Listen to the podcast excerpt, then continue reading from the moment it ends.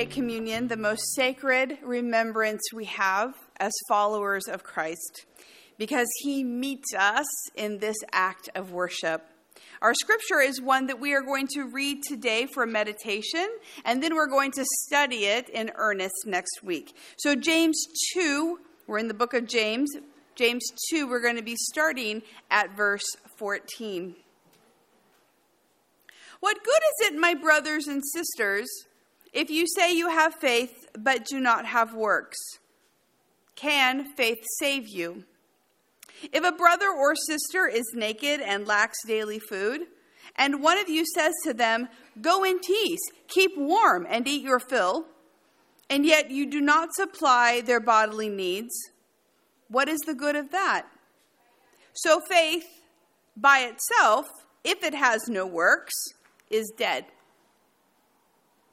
But someone will say, You have faith, and I have works. Show me your faith apart from your works, and I, by my works, will show you my faith. You believe that God is one. You do well. Even the demons believe and shudder. Do you want to be shown, you senseless person, that faith apart from works is barren? Was not our ancestor Abraham justified by works when he offered his son Isaac on the altar? You see that faith was active along with his works, and faith was brought to completion by the works. Thus, the scripture was fulfilled that says, Abraham believed God, and it was reckoned to him as righteousness, and he was called the friend of God. You see that a person is justified by works and not by faith alone. Likewise, was not Rahab the prostitute also justified by works when she welcomed the messengers and sent them out by another road? For just as the body without the spirit is dead, so faith without works is also dead. What does it look like to have a dead faith?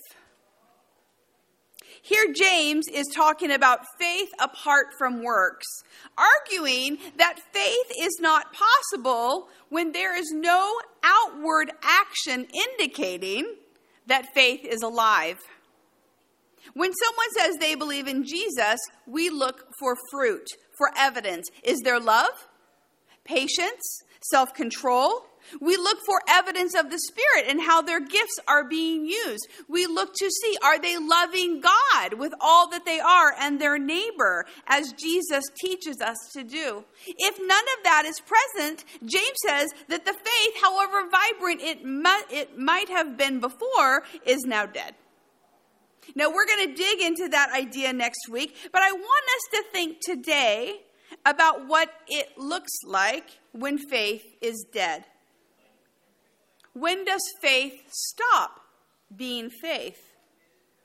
Isn't the term dead faith an oxymoron? Don't the words dead and faith contradict one another? There was a season in my life when it felt like my faith was dead.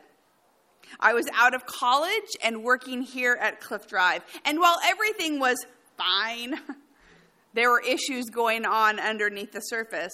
I was in a time of going from a transition from student to full adult, and I was surprised by all of the stresses and unknowns involved. In addition, my mother died that year. And when a parent passes away, something primal is brought out into the open. Whether you had a good relationship or a terrible one, you can't ever make it right. It's difficult because they're gone permanently from here. I thought everything was normal until my faith in God waned to the point where it just didn't matter anymore. It just felt dead. I remember sitting in my room absolutely not caring and wondering what the heck was going on. I didn't want to read anything. I didn't want to listen to any music that would draw me close to the Lord. I certainly didn't want to talk to anybody. I was attending worship, kind of. I didn't have any anger or blaming God. It just was a simple, abiding apathy, a nothingness. There was no life, and I had no interest in reviving my faith, which had been so bright not long before. Most of us, if we are honest, have had similar kinds of experiences, maybe more than once or twice in our walk with God. All of our relationships have hills and valleys where we have to work to find our feelings or take time to examine why are we in this relationship anyway? For some reason, we think our faith should be different, that somehow everything should always be great and growing. And because our faith involves being connected to God relationally, it takes work. And there are times that it's going to feel like we're barely holding on.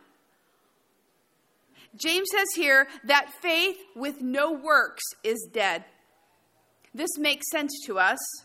When we stop serving others, when our activities become about ourselves instead of an outgrowth of our friendship with Jesus, simple belief can't sustain us. And we know there are many reasons why faith dies. When there is a terrible trauma and God is blamed for not stopping it, when there is deep hurt from the church. Faith dies when there is a lack of engagement with the sacred, but plenty of engagement with the secular. It dies when there is unhealed brokenness that is coupled with no hope in spiraling addiction, in vain conceit, in prideful idolatry, faith takes a back seat. And we know that losing one's faith can happen bit by bit or because of a dramatic situation. I've outlined a few obvious situations where we have all seen this happen, but we know that losing faith is complex. It's not easy to pinpoint. James is saying here that a faith that does not give is dead. Yet there are so many reasons why our faith in God withers or becomes something that we just toss aside. Life is painful, it can be long. We change. There are so many unexpected and unwanted situations that make us question everything, including our successes and our accomplishments which can be a catalyst for believing that we don't need God. The author G.K. Chesterton said this When we cease to worship God, we don't worship nothing, we worship anything. In all of our moving around about who God is and who we trust, God is present. But He doesn't always show up like we want Him to.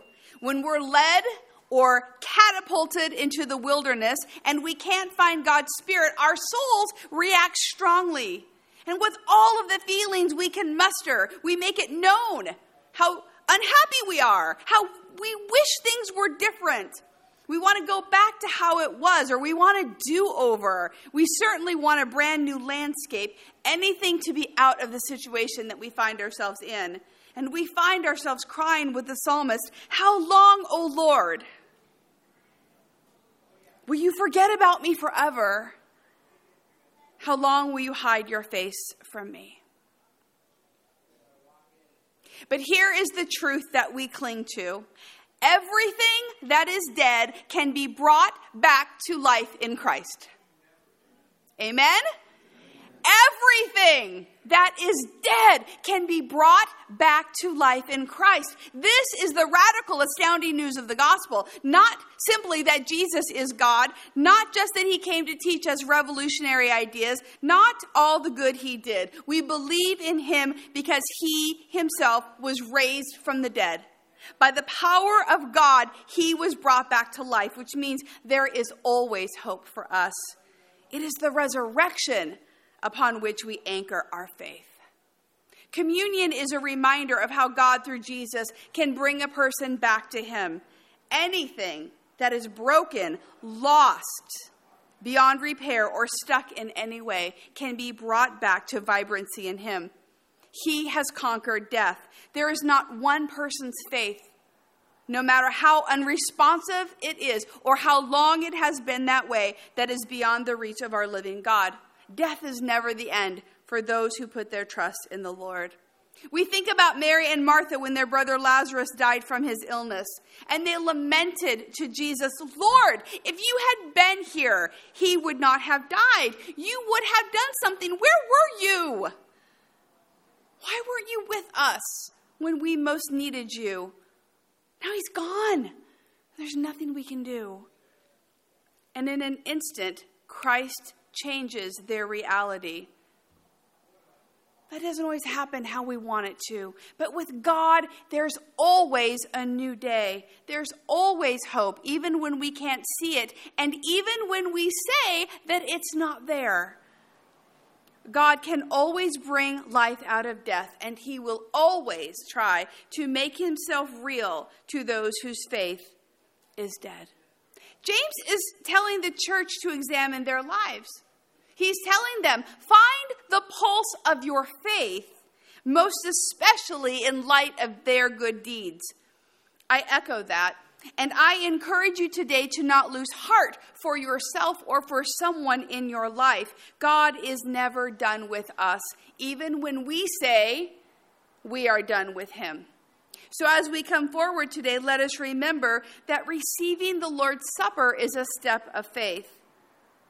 To receive Christ's body is to trust that his death is for us and that we are made new again through his resurrection.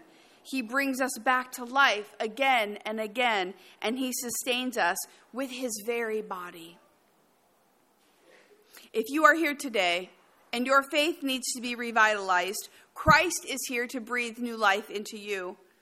If you come today giving God praise for the times that He was with you in the darkness, for the times that He helped see you through, He is here to affirm His life in you. And if you want to pray for someone whose faith is not breathing, Christ is here to meet you, to pray with you, to intercede on behalf of that person. It is in the drinking of the cup and the eating of the bread that we find a newness that our soul needs.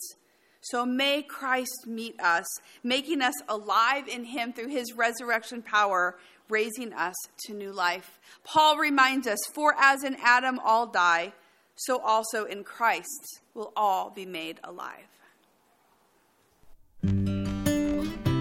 Thank you for listening. If you would like to learn more about the Free Methodist Church of Santa Barbara, you can visit us online at fmcsb.org. We pray this message has been a blessing to you.